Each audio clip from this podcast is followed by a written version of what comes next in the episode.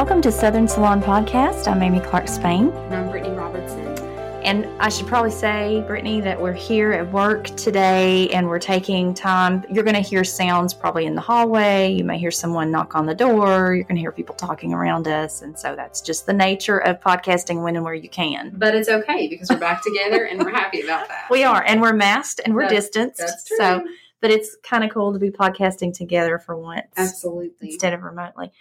So our podcast is about culture and communication. And I guess this is the culture part of it because this summer, one of my projects was writing about a record that I found in an old talking machine. And for those of you that don't know what a talking machine is, it's a Victrola that you wind up. It's it's the old-timey record player that you wind up. You put a record on it, and, and the turntable would turn. And people would keep their records in the cupboard. It's it's a cupboard, a wooden cupboard. People would keep their records in the base of it. And um, my grandfather gave it to me before he passed away. And so I had this record player. And I don't know, are you an antique person? I, I love am. antiques. I am. And I'm just sitting here trying to think, envision this in my head and wondering how many other records were in there. Oh, well, tons. I have lit, I haven't counted them all up, but there were, there were so many. And these are the, if you know anything about albums, these are the seventy-eight, really thick seventy-eight shellacs that were cut in the nineteen twenties. Oh, wow. So these were the very first early, very first generation of records. These talking machines had needles that were extremely thick. Mm-hmm. And so my grandfather, you know, I can remember because we had more than one of those. And I can remember like on snow days, he lived next door to us and he couldn't work on snow days because he worked building houses.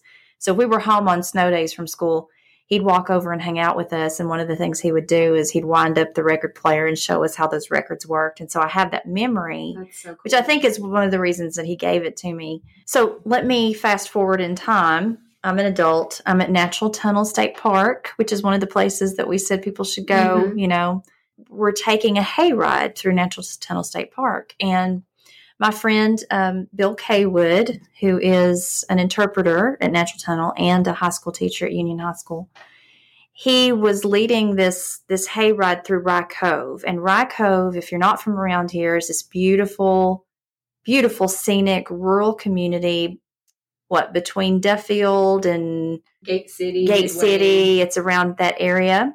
So we're taking this hayride, he stops and he tells a story, and we're, we stop the hayride in front of a, a field, like a pasture, and you see cows grazing and mountains in the distance and things like that. It's very quiet, and he tells the story of the Rye Cove cyclone. Now, have you ever heard the story of the Rye Cove cyclone? I have, and you know, again, for listeners who maybe aren't familiar with our area, I think we could preface this by saying we don't have that type of weather here very mm-hmm. often. Um, really, you could count on one hand the number of times anything like that's ever happened here. We live surrounded by mountains, and so mm-hmm. we're oftentimes protected from any kind of, you know, tornado weather or anything like that, just because it usually breaks up before it hits the mountains. However, Rye Cove does have a lot of flat land. Mm-hmm. Um, so I grew up hearing about it, and it was kind of a phenomenon because of where we live. You know, it doesn't really happen that often, but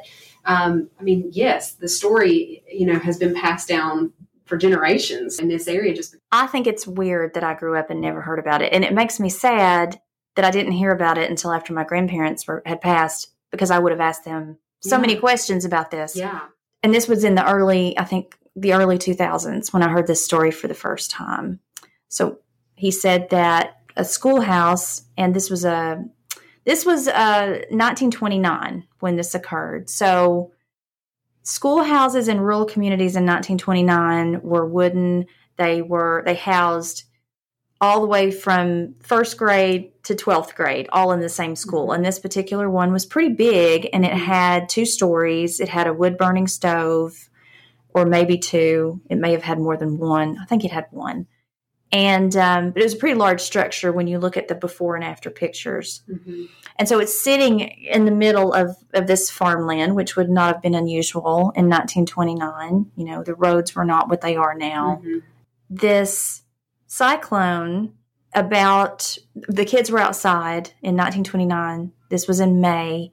They were they had been playing. A light rain started to fall, and they were starting to file in from having been outside on the playground. And people who witnessed the event, farmers who were standing in their fields, women who were home, you know, putting laundry out, they noticed the clouds, the sky started to turn a yellowish color, mm-hmm. and the wind picked up. And literally, and we know that this happens with tornadoes, literally within a matter of a couple of minutes, mm-hmm. everything had turned dark, the wind had picked up, and this cyclone just ground its way over the mountain and down this field, mm-hmm. and took out this schoolhouse. Yeah. And so what happened was, it lifted the roof. It caused the wooden structure to collapse. This is what, you know, witnesses said. And then, of course, there was a fire in the wood stove because, you know, in May around here, it can still be a little bit chilly. It caught on fire. So there was a lot of wind. There was the fire. And when all of it was over, it had killed the teacher and twelve students and injured fifty-four. Oh. So it was probably the worst thing that the community had ever seen, and certainly the worst thing that had ever happened in terms of losing that many children. Well, and if you go back to think about that time frame, you know, A, they didn't have National Weather Service back then, mm-mm. you know, so there was no warning. There was no, you know, if you think about it now, if there's, I mean, I, I know our schools have shut down before for a potential tornado or severe weather, you know, so there was no warning, no way to get out, no, and then word traveled slower back then. And yeah. I'm sure that escalated the injury, you know, being able to treat people and things like that. Yeah.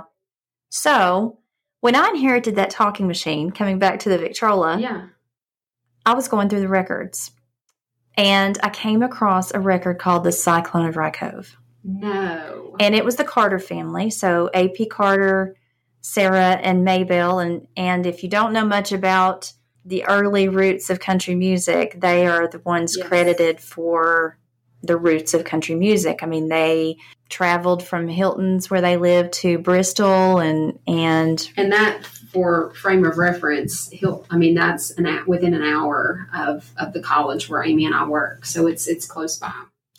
Hilton's is also where um, the famous Carter Fold, the barn where they still I think have. We should put a little plug in there. Yeah. Visit the Carter Fold if you've never been. Yes, people gather there for good music and and people flatfoot, mm-hmm. and um, that's the uh, Carter family. June, you may have heard of June Carter Cash. Those of you that are into music, um, and Johnny Cash, mm-hmm. her husband. So June was Maybelle's daughter. Mm-hmm. She also invented the famous scratch style of picking. Mm-hmm. Maybelle did. So they're known for a lot. I mean, but and this would, had not was not their first record, but there were two of these records, and so one had been played so much that they had a second copy in the Victrola. And I thought, oh, this is interesting. I didn't know that there was a song, you know, the the Cyclone of Rye Cove. So I started to dig into this story just a little bit more. You know, coming up on the next anniversary, which was yeah. two years ago, because it took two years to get this story written and published in Oxford American. So I, I found, someone actually passed along to me this wonderful document, and it was a thesis that Frances Fry-Reed had written for her master's degree at E T S U in nineteen seventy-one, I mm. believe. She had interviewed the survivors. Wow. Of the Rye Cove cyclone, and recorded all of these interviews, uh, transcribed these interviews, and put them together in this thesis, where she also discussed the the Cyclone of Rye Cove, this song. Uh-huh. So she, in this thesis, she talks about how the song became a ballad. It was mm-hmm. it was, and a ballad is a song that tells a story. It's a narrative, usually tragic, mm-hmm. right? It's usually about love or some other tragedy. In this case, it was about the tragedy of the community, mm-hmm. losing these children. It was re-recorded. It was it was passed down through families, and when when when a when a ballad when that happens with a ballad, it takes on these different verses and different variations because people add their own words, right. or they change words. When you when you're re- singing something from memory, you're going to change your words. And so that's what the rest of her thesis is about. So all of this started to come together, and I thought, this is more than just, you know, coincidence that mm-hmm. all of this would happen. I'm, I just, I want to put all of this together in a story, because I hadn't seen all of it together in a story. When I started looking into it a little bit more and I read the accounts of the people who were actually there and I read the interviews, it's just really startling to hear people talk about being flying through the air, but not remembering, you know, only remembering pieces of it, or the storm hitting and then they wake up an hour later and they're in the middle of a field, or thirty minutes later, and they don't know how they got there. Mm. The principal, Principal Noblin, Um, talks about in his interview ending up, you know, finding himself standing in a pond, but not remembering how he got there. And this is, you know, this is part of what I teach is, is qualitative research methods, which includes interview and oral history collection. And this is one of the reasons that I am such a, an advocate of oral history, because mm-hmm. if you don't preserve and collect people's stories, because she collected all of it. I mean, there were newspaper accounts, right. but they're very objective. And she, she did have newspaper accounts of that. But when you put together the newspaper accounts plus the actual stories that people told her, you get such a rich picture of what happened. And sure. I mean, the, the way that people describe the sky, the way that the farmers, and I, if those of you who are listening, you should just see my hands, because I'm waving my hands all over the place. I can vouch for that. The sky was yellow. The farmers talked about hearing a train coming. You know, it sounded like a train coming when that cyclone hit. And can you imagine being the mother mm-hmm. of children in that school and watching through the window and knowing that that's happening and you can't do anything about it? When this occurred, A P Carter got in his car and drove to the site, because he figured that they were going to need help. And they did, because what happened was people came from all over. They came with buckets to put the fire out. They came with tractors and cars to try to pull the tinder away, to, you know, when you separate it so that the fire would go out, to find the bodies, to help the hurt and the injured, you know, the injured I'm kids. Just, I'm trying to put my, wrap my brain around that and, and think about how we would go about a search and rescue in know, nineteen twenty-nine versus what they would have had to have done and how primitive that probably was mm-hmm. back then. So, and what you had to do, and you think about it, it had been raining, the roads were muddy. These were not paved roads. Right. Think about what cars looked like in nineteen twenty-nine, how easy it was for the tires to get stuck. Mm-hmm. If people had to go a distance to get to the, ho- you know, the trains that ran at that time to get people on trains to get to the hospital, it was, I imagine, a very a horrifying situation, mm-hmm. scary. You would have heard the sounds of people, mm-hmm. injured people. There would have been smoke, mm-hmm. just debris everywhere. So that's what A P Carter saw when he arrived. Mm-hmm. And so he helped at the scene. And then he drove home, and he wrote this song, the the Cyclone of Rye Cove, and the the song is, um, and you can find uh, an excerpt of the Carter family singing it oh, on wow. YouTube. The last stanza is is basically talking through the perspective of the children who died, and it's almost like a prayer, you know. Mm. I guess it was his way of processing what he had seen. And I can imagine that that probably stayed in his mind. I mean, that probably never left his mind. I mean, can you imagine no. being being part of that? And I had never heard of the song until I found the record. I'd never heard of the song. And so that happened. And then you probably, I know that you know this, a tornado or a, a small cyclone hit our neighborhood mm-hmm. in twenty in March of two thousand eight, and well, and I was expecting my son. Mm-hmm. Um, I was due in April, so I was really big at that time. But I remember driving into my neighborhood, and the trees all looked like toothpicks that had been snapped in two, like all of the trees, those that hadn't been uprooted. So that was my frame of reference when I started thinking about this.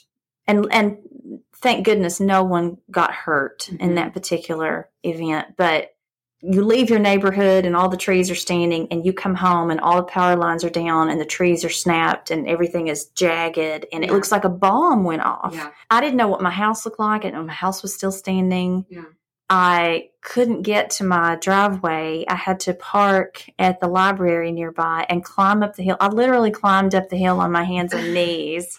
It's kind of pitiful to think about, but I think a big pregnant woman climbing up the hill, the hill and then trying to run as best you can yeah. to your house, because I still couldn't see my house when I got to the top of the hill. I didn't know if my dog was still alive. I didn't know if my cat was still alive. I didn't, you know, my husband was away in Kentucky and we didn't have our children yet. Got to the house, all the shingles had been pulled off yeah. the roof, and we had slate shingles. Oh my goodness. So they became hatchets flying through the air. I'm sure. They one was embedded in the tree next door. It's a, it's by the grace of God, nobody got hurt because oh can you imagine? We found pieces of our house down in the stadium at the um, the football field down down below our hill. So when I got there, our, our fence had been pulled up, our chain link fence. Our gutters had been ripped off and were corkscrewed around the tree in the backyard. Our dog was gone, but when I called for her and called for her, she came running back. Oh, yeah, and and so she had torn, though, before she left, she had torn her bed. She had this dog bed that was full of feathers, and it was it was in complete shreds. So I, I can't imagine how terrifying that was. And our cat hid out in a drawer, an open drawer yeah. in the bedroom, which was mm-hmm. smart. So it, there was a lot of damage, and we spent the first three months of our baby's life living with my parents while the house, you know, we put the house back in order yeah. um, because it was there was so much damage done. But but like I said, that's nothing. That's nothing compared to what those families had to deal with in nineteen twenty-nine. Well, and again, I just keep I just keep going back to the the, the you know. what life was like then in general and how slow things probably were to happen mm-hmm. and to move. And, you know, one thing I've never, I, I've heard a lot about the cyclone growing up, um, you know, living in Scott County myself. One of the things I never asked or heard really, I know that it impacted the school area. Did it go beyond that? Okay. That's a good question. Yes. So there were several cyclones up and down the eastern seaboard at that time. So it was kind of like that particular month was a really bad month in terms of tornadoes. Mm-hmm. But it was just weird because it happened in places mm-hmm. where you don't normally. It was right. just a weird weather event. Yeah. But, yes, there were multiple cyclones, um, and I think there were people hurt yeah. all the way as far south as Florida. Wow. Um, at that particular time. And so the, the one that in particular that's, that hit in Rye Cove, did it go beyond the school or did it went through this field? Went through this field and then it was over. I mean, it was literally over and in so a couple in, of in minutes. In my mind, I'm, I'm creating this picture in my mind of this wide open field with nothing in it, essentially, except a school in the middle of it. And, and you know, that, that to me is crazy to imagine that it managed to just go right towards that school. Right. Um, you know, that's full of people. I was just going to read some, a couple of these lyrics to you, Brittany, and I will, we will link on our social media pages if any of you are interested in seeing some of the images of the landscape in nineteen twenty-nine after the cyclone happened, and link an actual recording of the Carter family song. We'll link that to it. But just listen to the, these words. When the cyclone appeared, it darkened the air, yet the lightning flashed over the sky, and the children all cried, "Don't take us away and spare us to go back home." There were mothers so dear and fathers the same that came to this horrible scene. Searching and crying, each found their own child dying on a pillow of stone. That's so sad. Mm-hmm. Oh, give us a home far beyond the blue skies where storms and cyclones are unknown, and there by life's strand will clasp this glad hand, their children in a heavenly home. So that goes, you know, and that's another way that they processed this was their faith. Mm-hmm. You know, these this was a community of faith and sure. and believing in a better place for their children, um, I think helped them. Certainly didn't ever make the pain go away, but I'm sure that it made a difference in processing. And I think culturally that's one of the things that music does mm-hmm. for us, and mm-hmm. and music can help us process, and music can help us preserve. And here in the Central Appalachians, that's such an important aspect of our way of life. Absolutely. So I'm wondering now, like going back to the history of it, how many did you say? twelve kids died and the teacher mm. and the, and fifty-four injured. So did any of the fifty-four injured, did they succumb to their injuries? Or? I think some did. I would have to go back and look yeah. to be spe- to be sure about the specifics. They did preserve the school bell, the actual really? school bell. And if you go to the Rye Cove community, there's a memorial with a school bell inside um, oh that gosh. you can visit that's yes. got all of the kids' names and the teachers' names um, imprinted. Wow. Yeah, I do know. Brick, I, so. I've seen that before. I yeah. did not. I figured that that's what it was. So that school was not rebuilt, correct? That school, well, they rebuilt, but that particular school year, you know, right. um, I think the next school year was, was put on hold until they rebuilt the school. Wow. Yeah. And, and and the memorial was created in nineteen thirty.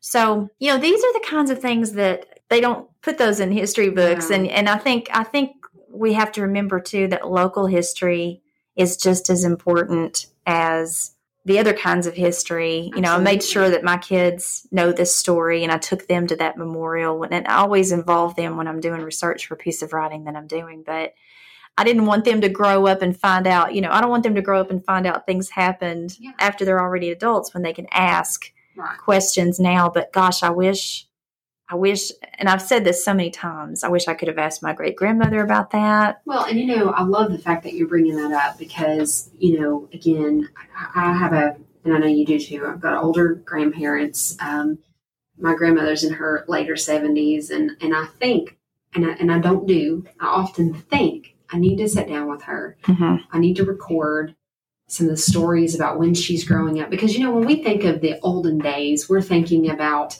you know, the early nineteen hundreds. And, you know, that generation of people, they're they're they're not here anymore. Mm-hmm. You know, the nineteen thirties, forties, those those folks are getting older. And so much of so much history happened in that time period. Yes. You know, and I feel like there's so many valuable lessons in that time period that I want my kids to know, uh-huh. you know, and I'm going back to the nineteen twenty-nine era. You know, my, my, my grandparents were not born at that era necessarily, but you know, my, and I'm sure yours in the same scenario, my grandparents walked to school. Mm-hmm. They walked a mile to school. They yeah. carried a lunch bucket. They, you know, they lit the fire in the, in the one room schoolhouse, and life was hard. Well, and think about people who are still living that lived through polio. I mean, yes. we're going through this this yes. pandemic right now. We're in the second year of this pandemic, but people literally lived through polio. And I'm glad you said that, because that was how I was going to sort of wrap this up. It was by saying, if if you ever have an opportunity to record someone's oral history, mm-hmm. and they're willing to give you that story, that is the greatest gift mm-hmm. that you can get. And there's so many ways. I mean, you can do it on your phone. Yes, you can. Absolutely. I mean, phones are so clear now.